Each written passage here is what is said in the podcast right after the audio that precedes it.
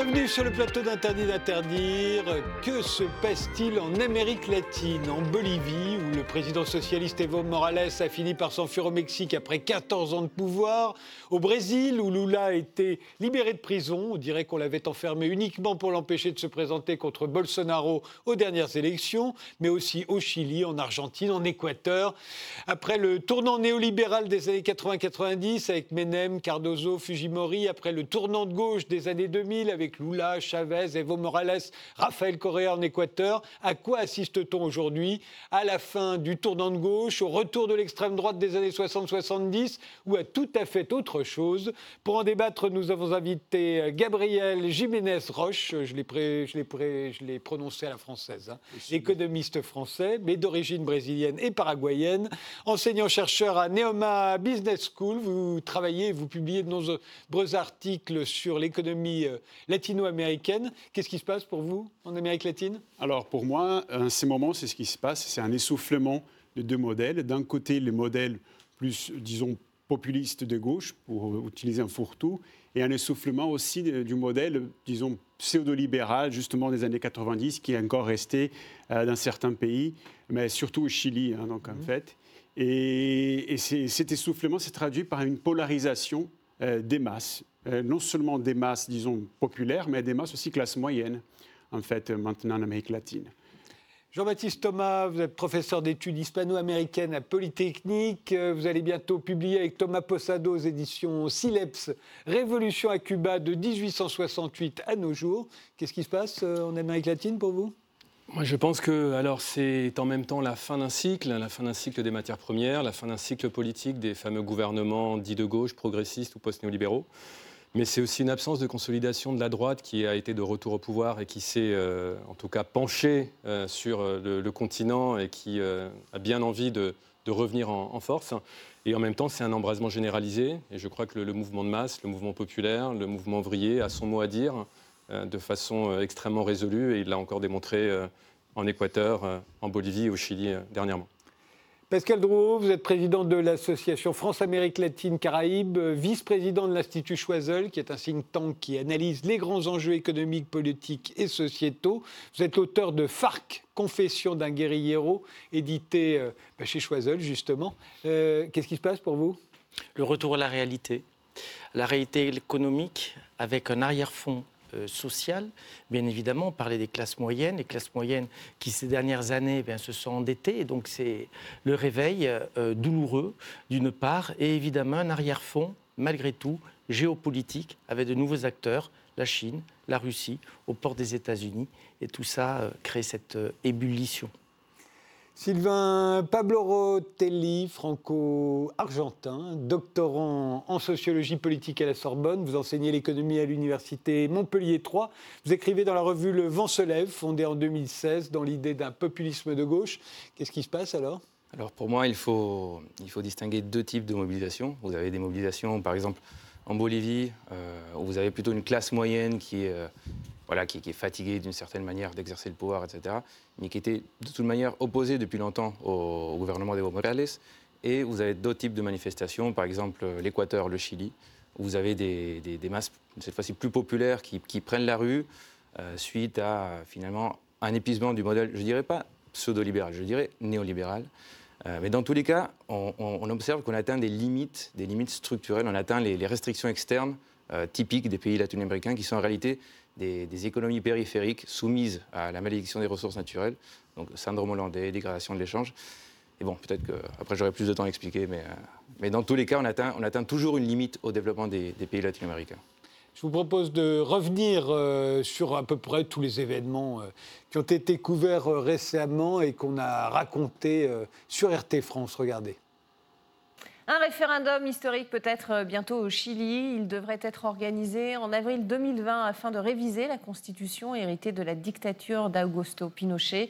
Annonce faite par le président du Sénat alors que le pays est secoué en ce moment par une grave crise. Depuis près d'un mois, le président Sebastián Piñera est confronté à un important mouvement de contestation. Aujourd'hui, des débordements ont eu lieu à l'occasion d'une commémoration en hommage à un jeune Indien tué il y a un an. lors d'une opération policière. Luis Ignacio da Silva, alias Lula, est libre, sorti de prison hier au lendemain d'un arrêté de la Cour suprême. L'ex-président du Brésil dit vouloir reprendre du service avec son mouvement politique, le Parti des travailleurs. Après un an et demi d'incarcération pour corruption, il a été acclamé par de nombreux militants de gauche à Curitiba, où il était emprisonné. Je veux le dire haut et fort. Je veux que vous sachiez quel est le mensonge de la police fédérale qui a mené une enquête contre moi, le côté menteur et mauvais des accusateurs et des forces opérationnelles. Le ministre de la Justice et la Cour fédérale régionale doivent savoir ceci. Ils n'ont arrêté aucun homme. Ils ont essayé de tuer une idée. Et une idée ne disparaît pas. Mobilisation en demi-teinte hier pour les partisans du président autoproclamé vénézuélien. Quelques milliers de manifestants dans les rues de Caracas, alors qu'ils étaient des dizaines de milliers en janvier. De leur côté, les sympathisants de Nicolas Maduro ont répondu à l'appel du chef d'État élu. Ils ont également protesté dans les rues de la capitale. Le péroniste Alberto Fernández l'a emporté dès le premier tour.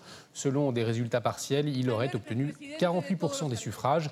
Il devance ainsi le président sortant, le libéral Mauricio Macri. En pleine crise économique, Alberto Fernández dit vouloir construire une Argentine égalitaire et solidaire. Nombreuses réactions après la démission hier du président bolivien Evo Morales au terme de 3 semaines de protestations. Scène de liesse en Bolivie alors que le président du Venezuela comme celui de l'Argentine dénonce un coup d'État. Si la Russie dénonce des violences d'opposition ayant forcé Evo Morales au départ, l'Union européenne appelle, elle, à la modération de toutes les parties. La Bolivie se retrouve donc sans président et tous les successeurs prévus par la Constitution, dans l'hypothèse d'un départ du chef de l'État, ont démissionné eux aussi. C'est donc à la deuxième vice-présidente du Sénat d'assurer la présidence par intérim. L'opposante Janine Agnès qui a annoncé hier la tenue d'une nouvelle élection le 22 janvier prochain. Le climat de violence ne s'est pas apaisé. Pour autant, l'armée tente de ramener le calme, notamment à La Paz, la capitale. Ces événements envoient un signal fort au régime illégitime du Venezuela et du Nicaragua. Que la démocratie et la volonté du peuple triompheront toujours. Les États-Unis saluent le peuple bolivien pour avoir demandé la liberté et l'armée bolivienne pour avoir respecté son serment de protéger non un seul individu, mais la Constitution de la Bolivie. Cuba, Venezuela, Argentine, Colombie, Brésil ou encore Mexique. En Amérique latine, les soutiens aux derniers représentants de la vague rose demeurent nombreux. Plusieurs dirigeants sud-américains dénoncent un coup d'État. Alors, qu'est-ce qui se passe exactement ? En Bolivie, justement, beaucoup y voient la même chose qu'au Venezuela, il y a quelques mois, ou au Brésil, avec la destitution de Dilma Rousseff et l'emprisonnement de Lula. Alors, est-ce que c'est le reflux après la vague rose du début des années 2000 ? Est-ce que c'est et puis, ce reflux ramènerait parfois à l'extrême droite, comme Bolsonaro. Et puis, on accuse aussi on soupçonne, on l'a vu, le retour des coups d'État et des coups d'État téléguidés en sous-main par les États-Unis, comme dans les années 60-70. Alors qu'en est-il exactement Alors, moi, je crois en tout cas que le terme de coup d'État doit être souligné, puisque en ouvrant la presse, en allumant la radio ou en regardant la télévision ces derniers jours en France, on avait l'impression effectivement que le président Morales était parti de son plein gré. Il se trouve que, sans pour autant, et indépendamment du débat qu'on pourrait avoir sur ce qu'a été le gouvernement de Morales et son régime, y compris des fonctionnaires de droite et conservateurs, dans le cas argentin de Susana Malcorra, qui a été ministre des Affaires étrangères de Macri, a souligné effectivement que c'était un coup d'État, dans la mesure où il y a eu d'abord interruption de son mandat, il n'y a pas eu validation de la part des chambres, et le troisième élément, c'est le fait que l'armée l'a poussé vers la sortie, avec donc une conférence de presse qui était extrêmement explicite, à la suite de laquelle donc, on a demandé à ce qu'il démissionne. Le tout sous la houlette, et pourtant Morales avait toute confiance dans l'organisation des États américains, puisqu'il avait demandé effectivement qu'il procède à une expertise, en tout cas, des procédures électorales du 20 octobre. Et l'OEA, par la suite, Trump, Mike Pompeo et les autres, effectivement, on dit que voilà, il fallait aussi qu'ils partent, puisqu'il y avait eu des irrégularités, des fraudes qui, encore une fois, ne sont pas encore prouvées en Bolivie, et ce, indépendamment du fait que la présidente Agnès est au est au pouvoir, s'est autoproclamé, et a priori aucune preuve encore n'a été...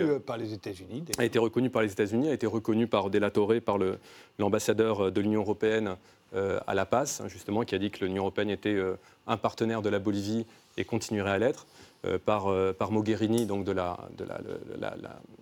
en charge des affaires étrangères à l'Union européenne. Donc il y a effectivement une validation et un soutien explicite à quelque chose qui ne ressemble pas à un coup d'État, qui est un coup d'État en Bolivie. C'est un coup d'État ? Je trouve que c'est un peu fort encore de dire c'est un coup d'État. De toute façon, c'était quand même assez... c'était comme une telenovela, c'est ce qui s'est passé en fait ces derniers temps, parce qu'effectivement, il y a eu des accusations d'irrégularité pendant les élections. Morales se déclare président, après il revient en arrière sans vraiment admettre qu'il y a eu des irrégularités, mais pourquoi on revient en arrière ? Donc, c'est compliqué à dire. C'est ce qu'on peut dire, par contre, c'est qu'en Bolivie, Morales, il n'a jamais fait la même chose que Chavez a fait en Venezuela, par exemple. Et c'était beaucoup plus light. Et il a laissé exister l'opposition de façon vraiment plus indépendante, autonome. Elle existait vraiment, elle avait ses fiefs, sans aucun problème. Il y a eu même un moment des crises en 2006 où Morales avait dit un gouvernement populaire qui s'est autodéclaré dans une des provinces, dit non, c'est bon, laissez tomber, ils restent au pouvoir, ils ont été élus, donc vous, non. Et donc cette opposition a toujours existé en Bolivie, donc c'est quand même a servi d'une certaine façon de contre-pouvoir contre Morales. Mais lui, en même temps, il forçait la main. Donc, premier mandat, il réforme la Constitution. Donc, il a son premier mandat après la Constitution. Il fait valoir que c'est un nouveau premier mandat. Donc, du coup, il se fait réélire. Et là, donc, il voulait avoir un quatrième mandat qui était inconstitutionnel. Il appelle alors un référendum qu'il a perdu. Et quand même, il force la main. Donc... il y a des irrégularités des deux côtés, on peut dire. Hein.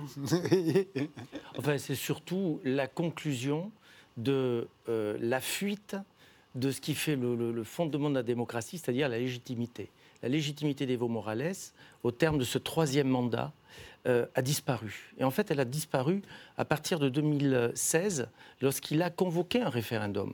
Il a demandé au peuple si le peuple autorisait à courir pour un quatrième mandat, ce que ne lui permettait pas la Constitution. Le peuple a dit non. Et malgré tout, il y a été. En vertu, un tribunal s'est rangé derrière son avis en disant que le fait de concourir un quatrième mandat permettait de promouvoir la défense de ses droits citoyens. Donc voilà, donc en fait il y a eu la fuite tout simplement de cette substance magique de la légitimité qui a conduit à ce basculement pendant ces élections qui ont été un véritable imbroglio. Donc coup d'État non, parce que le terme a quand même un contenu juridique et qu'il n'y a pas eu le renversement par une personne investie, ce sont les termes de la définition du coup d'État, de façon brutale d'une autorité pour renverser un pouvoir légitime. La légitimité avait disparu, la dislocation de l'État était là. Après tout, Madame Agnès est aujourd'hui présidente par intérim parce que toute la chaîne institutionnelle a démissionné, qu'il ne restait plus rien, ou pratiquement. Sylvain Pablo Rotelli. Alors, je ne pense pas que sa légitimité est fondue, puisque jusqu'aux dernières nouvelles, il a quand même remporté les élections avec plus de 10 points d'avance. Et il n'y a aucune preuve de fraude. On pourra discuter sur le rapport de l'OEA. Vous savez qu'il y a la CELAG, le CEPR, qui sont des organismes indépendants, qui démolissent le rapport de l'OEA. Hein, c'est vraiment très très faible. Je pourrais reprendre point par point, mais je vais utiliser tout mon temps de parole pour parler du rapport. Par contre, juste quelques chiffres sur la Bolivie. Quand Evo Morales arrive au pouvoir en 2006, le PIB bolivien, c'est 9 milliards de dollars. 9 milliards de dollars, c'est environ 2 ISF de 2017. À titre de comparaison, le PIB français, c'est 2100 milliards d'euros. La Bolivie est dans un état de misère absolue, quoi. Aujourd'hui, enfin jusqu'à l'an dernier, on atteignait un PIB de 40 milliards de dollars. Donc le PIB par tête est multiplié par 3. L'extrême pauvreté passe de 38% à 15%, c'est une diminution de 23 points. Dans le même temps, vous comparez avec l'Uruguay, par exemple. L'Uruguay, sur la même période, fait diminuer l'extrême pauvreté de seulement 2,3%, le Pérou seulement de 12%. Et en plus, ils ont un rapport dette PIB qui est très honorable, hein, 50%. En France, on est déjà à 100% et ce n'est pas encore la crise. Est-ce que c'est un coup d'État ? Alors, Pierre Bourdieu disait toujours « toutes les définitions sont un enjeu de lutte ». Bon, la preuve, il y a clairement un enjeu politique derrière. Hein. Mais laissez-moi faire un petit détour historique. En 1955, une partie majoritaire des forces armées argentines bombarde la place de Mai, tue 300 civils et en blesse 800 autres. D'ailleurs, la première bombe est tombée sur un bus rempli d'enfants. Pour destituer le président qui avait été élu au suffrage universel direct, Juan Domingo Perón, et il le rate. Donc il bombarde le palais présidentiel, il bombarde sa résidence, il bombarde la place de Mai, il le rate. Perón ne dépose pas les armes ce jour-là, mais il ne les juge pas très sévèrement. 3 mois après, il se prend un deuxième coup d'État. Et jusqu'en 1983, donc à la sortie d'une très sanglante dictature, on ne parle pas de coup d'État en Argentine. Et pourtant, ça l'était. On parlait de...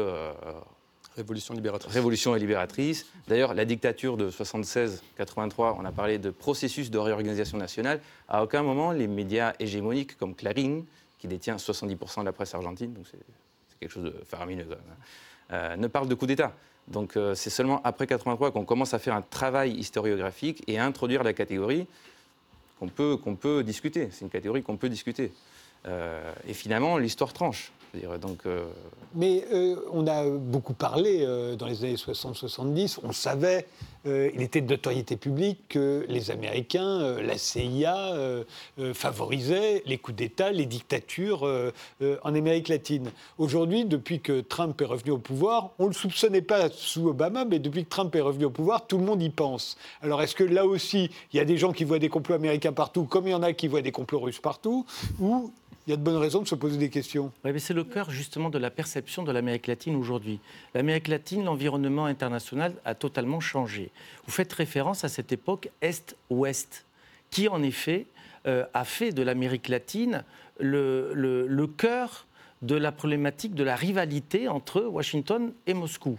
Hein, je renvoie à 62, je vivais au Salvador dans les années 80, je vivais les offensives générales, le Nicaragua, etc. L'Amérique latine est un point chaud de la planète. Il y a 30 ans, le mur de Berlin tombe. D'ailleurs, le même jour, l'offensive générale de la guérilla du Salvador démarrait, le FMLN. Nous ne sommes plus dans ce cas de figure. Ceci étant, la perception de la problématique aujourd'hui en Amérique latine reste... saisie à travers le prisme de ces années-là. Et pour autant, la situation a totalement changé. La Bolivie, ce n'est pas n'importe quel pays, c'est là où est mort le Che. Il y a une charge politique, historique, fondamentale. Et pour autant, la Bolivie d'aujourd'hui, ça n'a plus rien à voir avec celle des années 60, comme l'ensemble de l'Amérique latine. Et je crois que l'erreur fondamentale, c'est d'essayer de saisir toutes ces turbulences, toute cette effervescence à travers ce prisme-là, alors même que ce prisme appartient à l'histoire. Jean-Baptiste Thomas ? Alors qu'il appartienne à l'histoire, c'est une chose. Effectivement, je pense que ça n'a échappé à personne que le mur de Berlin est tombé. Après, peut-être qu'il faudrait aussi s'interroger sur les causes de ces coups d'État des années 70 qui, il me semble, plus qu'une lutte contre le communisme, était avant tout une réaction des classes dominantes locales avec la complicité des États-Unis, mais également d'autres puissances occidentales contre des processus d'insubordination, de contestation, de rébellion ouvrière et populaire qui remettaient en cause le système.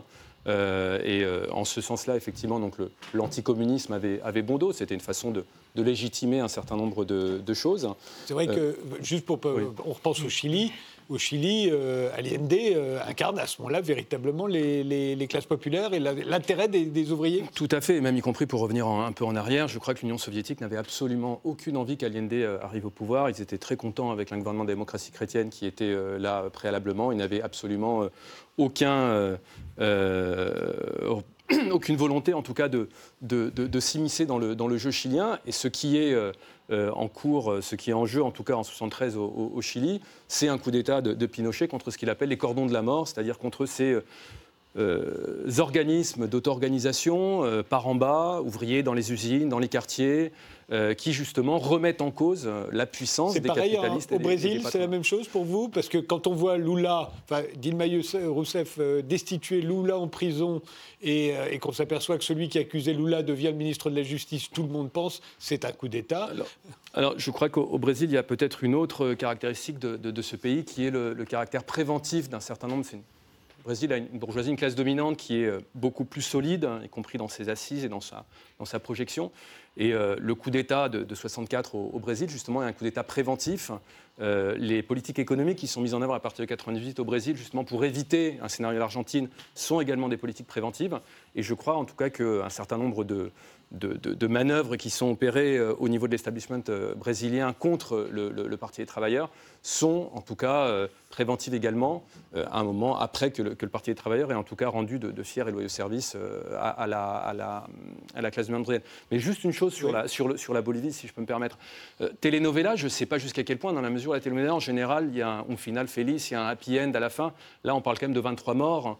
Il y a 5 mineurs qui sont faits exécuter par les forces de police à Sacaba, dans la région de Cochabamba, il y a encore quelques jours. Donc ça, c'est quand même quelque chose d'assez particulier.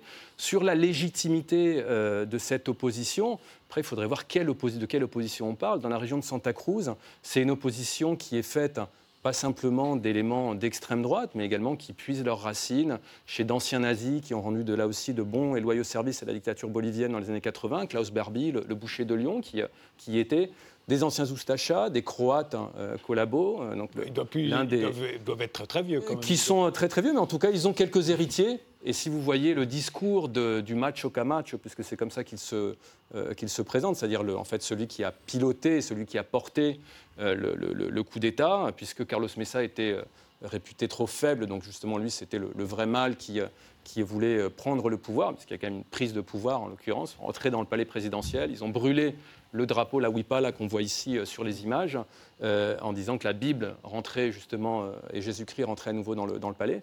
Vous avez vu d'ailleurs la nouvelle présidente avec une Bible dans la main ? Tout à fait, grand format, ça ne vous aura pas échappé. Je crois qu'il y a quand même un certain nombre d'éléments qui sont là assez particuliers. Indépendamment du personnalisme, du caudillisme de Morales, mais ça serait là aussi gommer un certain nombre d'élections qui ont eu lieu auparavant. Et pour ce qui est de la légitimité du pouvoir, il suffit de regarder dans les rues de La Paz, dans les rues qui mènent à Cochabamba et dans la région de Chuquisaca de Sucre pour voir le nombre de ces partisans qui aujourd'hui, y compris, protestent contre le fait qu'ils se sentent abandonnés par Morales, comme Perón d'ailleurs qui a fui le pays en laissant la résistance esselés, sans direction, et qui, tant bien que mal, essayent de s'organiser, et tous les jours, régulièrement, et avec un certain nombre de victimes, en tout cas, des forces de répression. Gabriel ? Bon, de toute façon, avec tous ces complots à droite, à gauche, chez les conservateurs, l'ultra-gauche, ça sent toujours la telenovela pour moi. Donc c'est en cours, il y a toujours des hauts et bas dans une telenovela. Ça dépend d'où elle vient aussi. On peut avoir des grands drames. Mais là, c'est ce que... Alors, pour revenir plus dans le concret d'aujourd'hui, en fait, sortir des complots... Moi, je ne fais pas confiance, que ça vienne des conservateurs ou de la gauche. Ni des Américains, ni des Russes. Non, c'est difficile à prouver. C'est des choses qu'on dit parce qu'il y a des tendances ici, parce que Trump a dit cela, parce que l'autre a dit autre chose. C'est difficile à prouver. Moi, c'est ce que j'aime regarder sur le concret. Par exemple, Jean-Baptiste Thomas, il avait mentionné justement la fin d'un cycle des commodities, par exemple, des matières premières. Effectivement, c'est ce qu'on a vu en Bolivie. D'une certaine façon, Morales, il sort au bon moment. Donc, les derniers déficits de la Bolivie, c'était quand même 8,5%.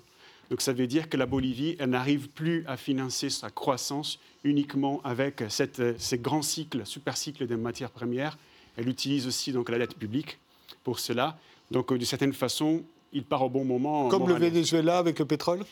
Là, c'est tout le contraire. Donc, ils ont vraiment épuisé leurs sources. Donc, maintenant, ils sont à un moment où ils n'utilisent que l'inflation. Et ils n'ont aucun autre moyen de financer quoi que ce soit. Et même ces moyens-là, il est épuisé, puisque le pouvoir d'achat au Venezuela, il est complètement par terre. Et le Venezuela est aujourd'hui moins exportateur de pétrole vers son principal marché payant, les États-Unis, que le Brésil ou que le Mexique, par exemple, et taclé par la Colombie. Et un mot sur Lula et son emprisonnement, et aujourd'hui... Alors, première chose, beaucoup de gens confondent, Lula, je ne dis pas que vous avez dit ça, mais beaucoup de gens en général, ils pensent ça, que Lula a été innocenté ou acquitté. Ce n'est pas vrai, il a été libéré en attente de son 3e jugement sur 2 accusations. Donc, en fait, il a eu 9 accusations, de 9 procès dessus, il attend encore 7 autres.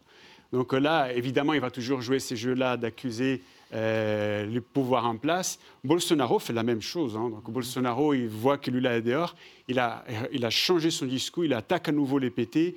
Donc en fait, les PT, c'est le Parti des travailleurs. Voilà, les partis des travailleurs au Brésil, qui d'ailleurs, en fait, a nommé plus de la moitié de la Cour suprême au Brésil, en fait. Donc Lula, il a été maintenu un peu à l'écart, disons, par ses propres juges. Maintenant, on le ressort parce qu'on a interprété la Constitution peut-être comme il le faut. Donc, tant que toutes les instances n'ont pas été épuisées, on ne peut pas douter de l'innocence d'un accusé. Mais c'est quelqu'un quand même qui reste un condamné et qui a encore 7 procès dessus. On fait une pause et on reprend ce débat.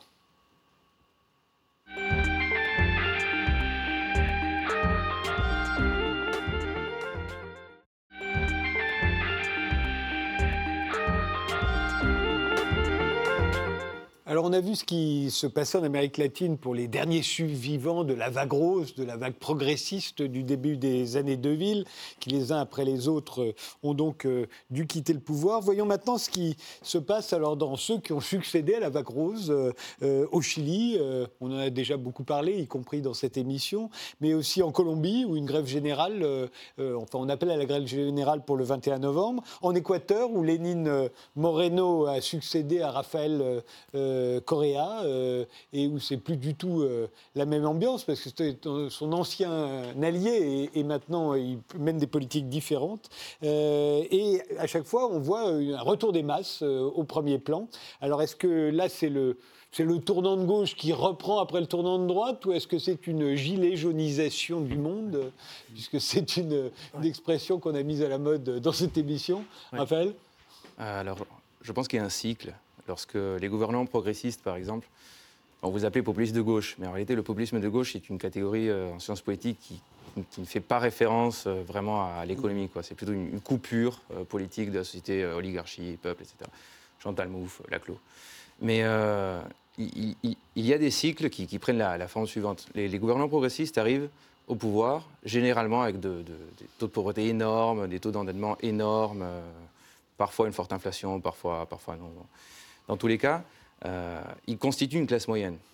Enfin, ils restituent de nouveau le pouvoir de la classe moyenne, le pouvoir économique surtout, puisqu'ils ont des politiques de redistribution, hein, c'est du keynésianisme assez classique finalement. Cette classe moyenne se met finalement à voter à droite ou à se mobiliser à droite et d'une manière ou d'une autre finit par faire tomber le gouvernement progressiste. Arrive de nouveau un gouvernement, appelons-le néolibéral, on pourra discuter les termes, qui ouvre l'économie, qui dérégule les marchés, et en général, en Amérique latine, ça creuse les déficits extérieurs, donc le déficit de la balance commerciale. Donc il augmente le carburant. Il augmente le carburant, mais surtout, par exemple en Argentine, vous dérégulez le marché d'échange et vous ouvrez les importations, qu'est-ce qui se passe ? La valeur du peso diminue. Donc vous avez une dépréciation, inflation, et l'inflation qui atteint des niveaux récessifs et qui mène à un appauvrissement généralisé de la population, excepté certaines fractions de la fraction dominante, en gros les agro-exportateurs et le secteur financier, tout simplement. Et ces mêmes classes moyennes s'appauvrissent à nouveau. Et de nouveau, vous avez un gouvernement progressiste qui arrive au pouvoir avec l'élection le 27 octobre de Alberto Fernández, qui est l'expression justement aussi du retour des masses. Hein.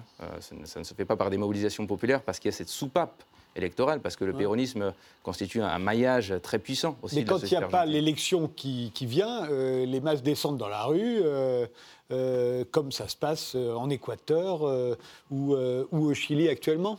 Oui, vous avez utilisé un mot important qui est le mot « masse » et qui renvoie en fait, je crois, à l'émergence de l'Amérique latine. L'Amérique latine, elle est née d'un idéal, l'idéal de la liberté, hein, les indépendances. Au début du 19e siècle, c'est Bolivar. Essentiellement, Bolivar et d'autres, qui ont porté un idéal flamboyant et qui est resté. Mais cet idéal, il est évidemment aux côtés, il vit aux côtés d'un rapport très particulier à l'État, à la puissance publique, qui a été au fil de ces 2 siècles, en partie vécu dans la soumission. Et cette soumission, un déterminisme social, des masses populaires, pauvres, on a parlé en effet de la baisse de la pauvreté, mais un renforcement des inégalités, une mauvaise redistribution, Ça, ce sont des fondamentaux qui perdurent avec cet arrière-fond, je dirais, culturel, qui, là aussi, a survécu à toutes ces années en Amérique latine et qui font que la confrontation entre cet idéal de liberté révolutionnaire et la réalité, aujourd'hui, notamment, en effet, la conséquence de l'émergence de ces classes moyennes qui se sont endettées ces dernières années et qui sont aujourd'hui confrontées à la réalité du pouvoir d'achat, de leur pouvoir d'achat, conduit à toujours à ce sentiment d'une histoire qui bégaye. À ce sentiment de rébellion que l'on peut se faire entendre simplement en étant dans cette rébellion populaire, dans ces révolutions, on va dire peut-être parfois, en tout cas dans ces crises qui renvoient à toutes ces fondamentaux qui font aussi l'identité de l'Amérique latine. Jean-Baptiste ? Je crois que la rébellion est la seule façon de se faire entendre, que ce soit en Amérique latine, en France, en Europe. Je crois que sinon, pour ce qui est de l'Amérique latine en tout cas, il n'y a que le silence assourdissant des bruits de bottes des militaires et des salles des marchés financiers. Donc je crois que de ce point de vue-là, justement, c'est quelque chose qui, en tout cas, inquiète un certain nombre d'analystes, justement, de revoir ce retour du mouvement de masse. Après, il faudrait le caractériser également.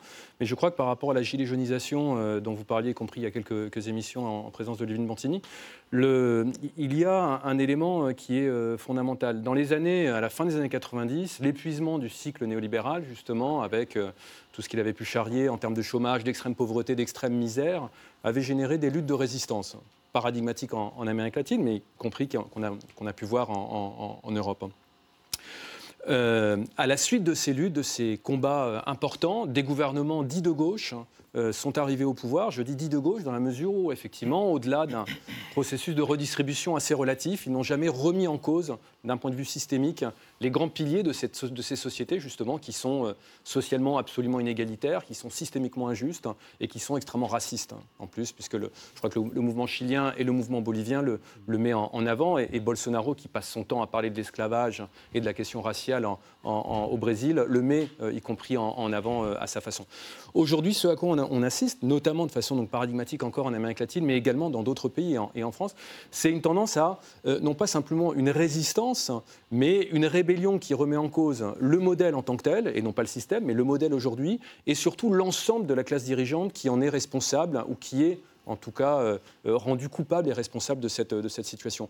Avec des éléments de retour à l'action directe qui rompent avec on va dire, la routine traditionnelle des mobilisations qu'on a pu voir en France entre République, Nation et Bastille, et qui se déclinaient de façon différente dans les pays d'Amérique latine, avec justement une volonté de prendre la rue, de la tenir, de se faire entendre et de contester très fortement un ordre qui est absolument inégalitaire. Aujourd'hui, l'Amérique latine est le premier espace au niveau mondial le plus inégalitaire, avec, et montrant justement les limites qu'ont pu avoir ces gouvernements dits progressistes, ou en tout cas post-néolibéraux. Et je crois que ça, c'est un élément assez important, et que l'on retrouve donc au Chili, en Équateur, avec deux protagonistes principaux, en tout cas qui émergent.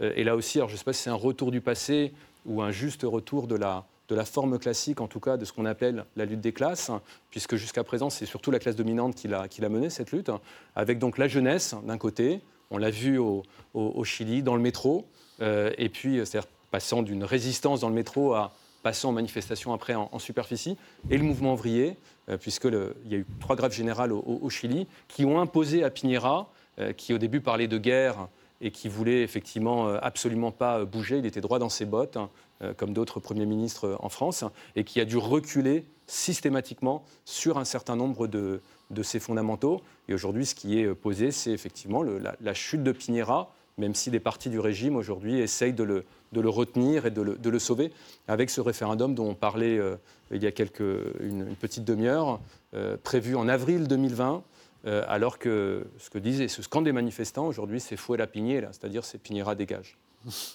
Gabriel Jiménez. Alors, il y a beaucoup de voix. En fait, il y a un point commun. Donc, on parle beaucoup des cycles, donc gauche, droite. C'est un peu plus compliqué que ça en Amérique latine. Ça dépend de chaque pays. Par exemple, au Brésil, il y a eu des réformes avant Lula qui ont mis les pays en voie de croissance. Lula, il entre, il surfe quand même sur un boom des matières premières qui l'aide beaucoup. Il a su quand même mener son opposition, donc la classe dominante, disons. Par exemple, il a beaucoup bénéficié des universités privées au Brésil. Mais donc, je pense en fait qu'aujourd'hui, c'est ce qu'on voit. Ce n'est pas vraiment un cycle, donc une vague maintenant de droite. Il y a quand même, par exemple, on voit bien au Chili, même au Brésil, les classes moyennes, qu'elles soient les anciennes classes moyennes ou les nouvelles classes moyennes, elles ont un point commun, elles ont une détestation de ce qu'elles voient aujourd'hui. Donc on a parlé d'un État fort dans tous ces pays-là. C'est justement cet appareillement de l'État, cette corruption. Les gens-là voient une corruption, que ce soit de gauche et de droite, et ils veulent s'opposer à ça. Et on voit ça, justement, Bolsonaro, une grande partie, elle a été élue parce que théoriquement, il allait lutter contre la corruption. La première chose qu'il fait, c'est nommer son fils ambassadeur aux États-Unis. Mais c'est pareil, Lula aussi. Et maintenant, il commence à parler de corruption. Mais la corruption, c'est quelque chose... Et aujourd'hui, si on regarde bien, donc en Amérique latine, toutes les élections sont des élections obligatoires. Donc difficilement, on va voir, on a une basse participation dans ces pays-là. Néanmoins, on a les votes blancs ou nuls. Et on voit que ça grandit énormément dans tous les pays. Ce n'est pas que le Brésil, mais en Argentine, c'était pareil. Les gens, en fait, ils ne sont pas convaincus par ce qu'ils ont en face, mais ils n'ont pas d'autres options. Et donc, ils sont en réalité en train de faire un zigzag pour voir... Macri, il n'a pas vraiment... Macri, c'était en Argentine. Voilà, l'ancien président argentin, le futur ancien président argentin. Lui, il n'a pas respecté son programme. Donc, effectivement, il a ouvert les marchés de l'échange, mais en même temps, il n'a pas diminué les déficits de l'Argentine, que c'était la première chose qu'il devait le faire. Il n'a pas fait... Ah, le primaire, si. Le primaire, il a diminué. Non, il a diminué très peu le déficit. Mais il n'a pas le choix. Il a diminué très peu le déficit, donc de 2 points. Donc, il passe de 8 à 6 points de déficit, qui le maintient pendant tout son gouvernement. Et vous avez vu les effets récessifs que ces 2 points. Le problème, c'est qu'il n'a pas touché ces déficits. Vous ne pouvez pas le réduire à zéro, le déficit. Vous précipitez la crise si vous faites ça. Mais c'est l'exemple qu'on a. Il faut virer tous les... le modèle allemand ? Non, je dis... Baisser les déficits à zéro, c'est bien possible. Oui. Et vous avez beaucoup de pays qui non seulement ont des déficits à zéro... L'Allemagne, c'est pas... Pardonnez-moi que je vous interrompe, mais l'Allemagne, c'est pas du tout l'Argentine. Ce n'est pas l'Argentine. Deux économies structurellement différentes. L'Allemagne est excédentaire, elle a une balance commerciale excédentaire. Je veux dire, comme ça, moi aussi, je vous réduis les déficits. Non, mais la question, c'est que vous ne pouvez pas ne pas réduire les déficits en Argentine et vouloir arrêter avec l'inflation. C'est vrai, mais d'où vient le déficit en Argentine ? Regardez, aujourd'hui, la Bolivie a 8% de déficit, combien d'inflation ? 4%. Mais d'où vient le déficit en Argentine ? À partir de 2014, d'ailleurs, vous aviez aussi de l'inflation sous Néstor Kirchner, et c'était une situation, voilà, on était, les comptes étaient équilibrés. Il y a même eu des années où on était en excédent budgétaire. Et pourtant, il y avait de l'inflation. L'inflation est un phénomène complexe qui divise les économistes. Hein, oui, qu'on a eu en France, on a eu de l'inflation, et on n'avait pas trop de déficit. L'inflation a plusieurs causes. Ce n'est pas seulement de l'émission monétaire. C'est une des causes, c'est vrai, je suis tout à fait d'accord, mais il y a aussi des effets de change. Lorsque votre monnaie se déprécie et qu'il y a un cercle vicieux dépreciation-inflation, s'il y a de l'inflation, vous reportez sur le dollar. N'entrons pas trop profondément dans une querelle d'économistes, à savoir si l'inflation est compatible avec... Mais qui montre justement que, en fait, je crois qu'il est vain de chercher les points communs. Les crises aujourd'hui en Amérique latine, elles appartiennent à chacun des pays et elles sont bien spécifiques à chacun des pays. La démonstration politique, je vous renvoie au Nicaragua. Nicaragua, c'est Daniel Ortega. Daniel Ortega, c'est pas n'importe qui. C'est l'ancien chef des sandinistes, le porteur de la libération des années 80, celui qui s'oppose après Castro aux États-Unis. Je vous renvoie à la Contra, etc. Il est au pouvoir aujourd'hui. Il a fait tirer, il y a eu plus de 300 morts, des jeunes, l'année dernière. Plus personne n'en parle d'ailleurs. Et il est au pouvoir. Qui est au pouvoir à ses côtés ? Sa femme, vice-présidente. Donc voilà, donc chaque pays connaît une réalité qui lui est propre. Et nous essayons en effet de comprendre et de rechercher, c'est bien normal, une articulation globale. Mais il faut partir de la réalité de chacun des pays. Néanmoins, on voit beaucoup de points communs. Vous parlez de Ortega au pouvoir avec sa femme. comme Perón a été au pouvoir avec ses deux femmes successives, qu'il a fait tirer sur la foule comme nombreux dirigeants des pays... Alors pas Perón, hein. Perón n'a pas fait tirer sur la foule. Non, pas les, non mais comme d'autres... C'est plutôt ses opposants. Nombreux dirigeants latino-américains ont fait tirer sur la foule assez facilement. Donc, vous voyez, je suis d'accord avec vous, mais il y a encore quand même des particularités propres à l'Amérique latine. La donne commune, c'est l'arrivée du numérique. Ça, je crois qu'il y a ce facteur générationnel de mobilisation, avec en effet cet arrière-fond de rapport au pouvoir, à l'autorité, à cette transmission d'une forme de soumission dans les pays andins, avec en effet cette problématique ethnique, pour ne pas dire raciale.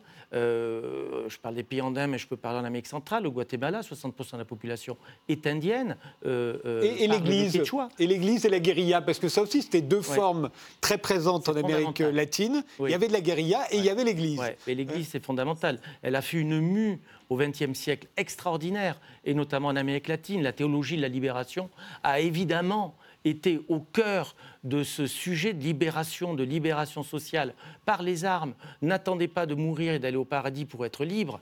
Battez-vous sur terre.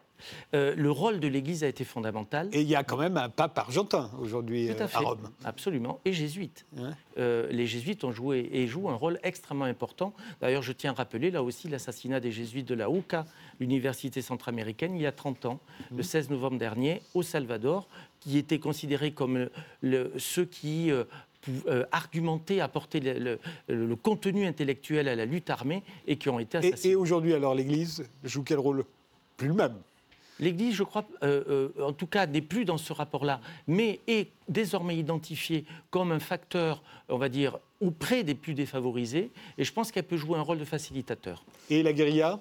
En un mot, les guérillas, on n'est plus du tout là. Donc, dans le schéma Est-Ouest, ça c'est terminé. Les guérillas, il reste aujourd'hui le LN en Colombie. Alors bien sûr, là aussi, il y a tout un contenu politique, mais on n'est plus du tout dans le même rapport.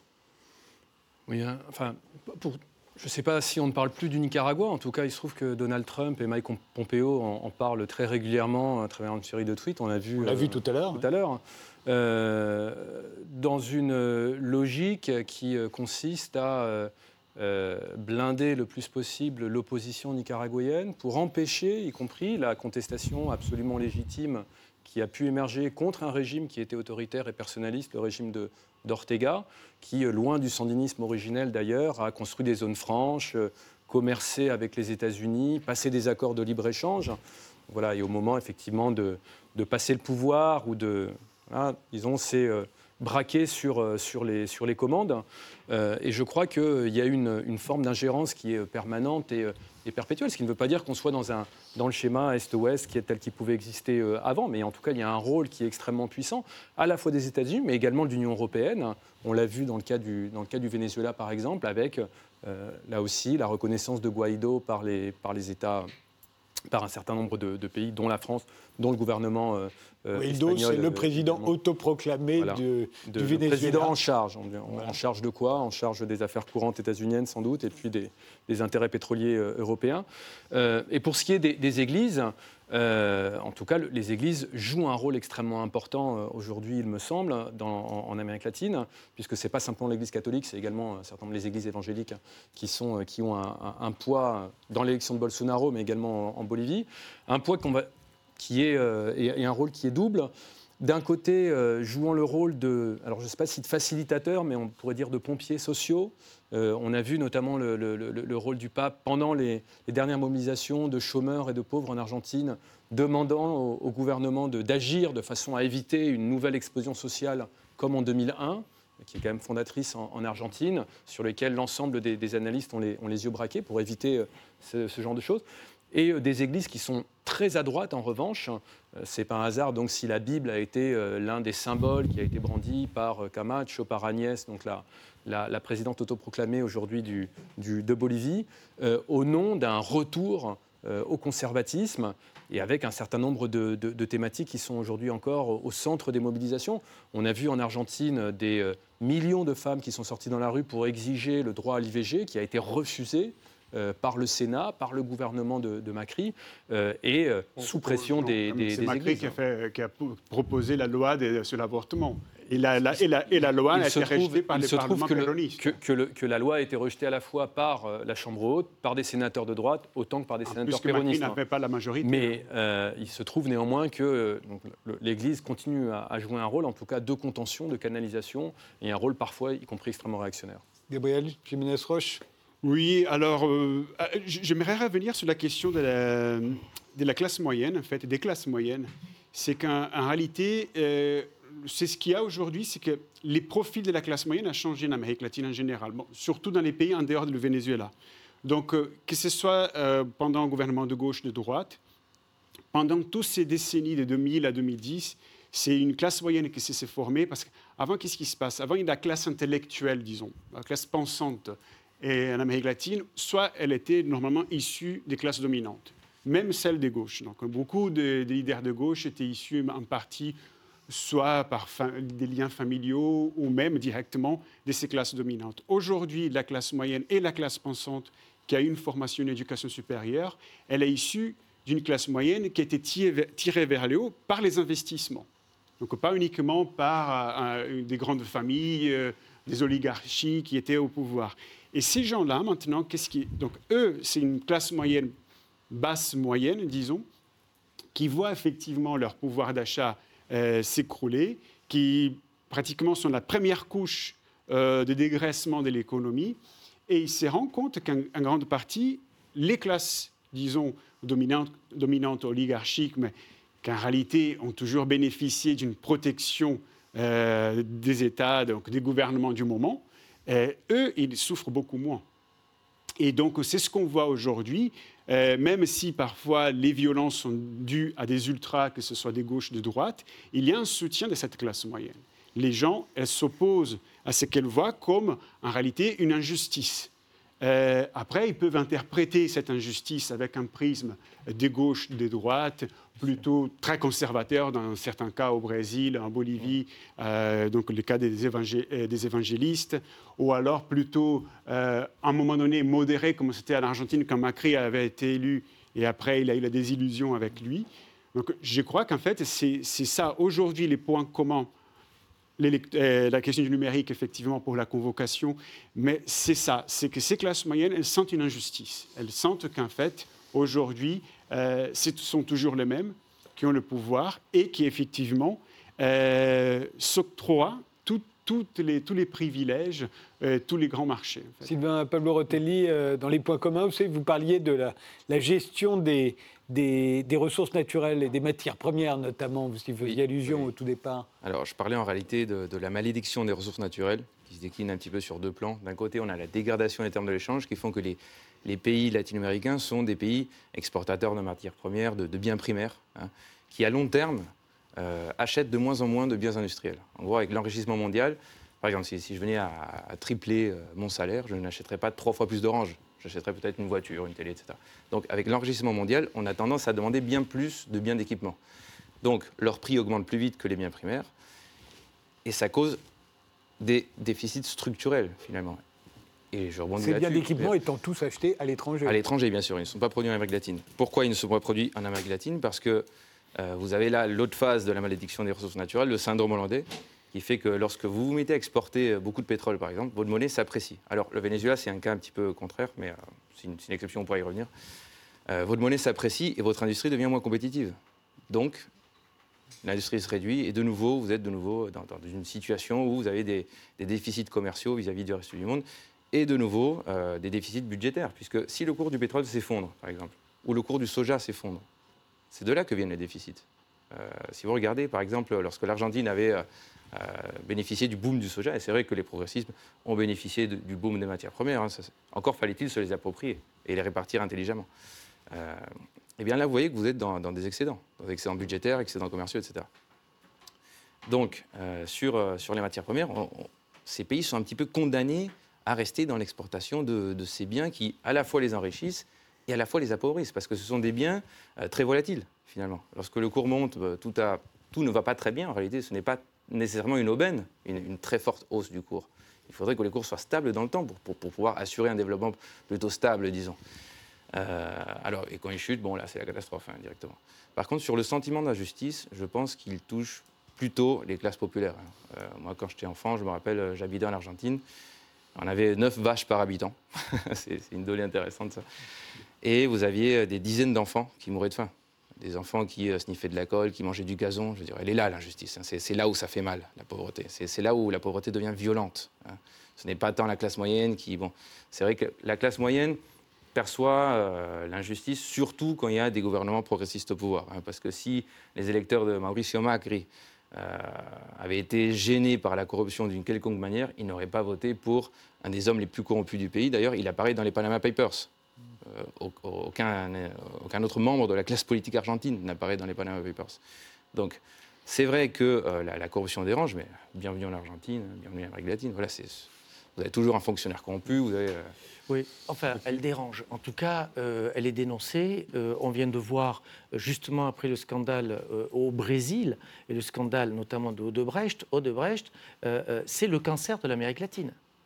Qui a fait basculer, qui a bousculé de nombreux États latino-américains, qui a même conduit au suicide d'anciens chefs d'État, au Pérou, Alan Garcia, qui s'est quand même suicidé il y a quelques mois.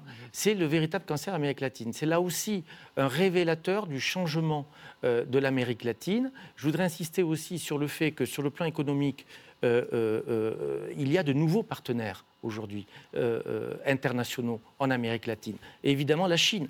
C'est un facteur essentiel, fondamental. Le premier partenaire économique du Brésil, c'est la Chine. Ce n'est pas du tout les États-Unis. Jair Bolsonaro, qu'est-ce qu'il a fait il y a encore quelques jours lors du dernier sommet qu'il y a eu à Brasilia? Il l'a posé avec Xi Jinping, bien évidemment. Et il s'est empressé de le faire, comme la Chine est le premier partenaire du Panama. Par exemple, comme la Chine vient de gagner le dernier grand métro qui se fait dans le monde à Bogota, il y a à peine un mois, 5 milliards. Voilà, ça, ce sont de nouveaux faits d'une nouvelle Amérique latine, avec des fondamentaux, en effet, sociaux, historiques, culturels, psychologiques, qui perdurent, en effet, mais dans un cadre nouveau. On va s'arrêter là. Merci tous les quatre d'avoir participé à cette émission. Merci de nous avoir suivis et rendez-vous au prochain numéro.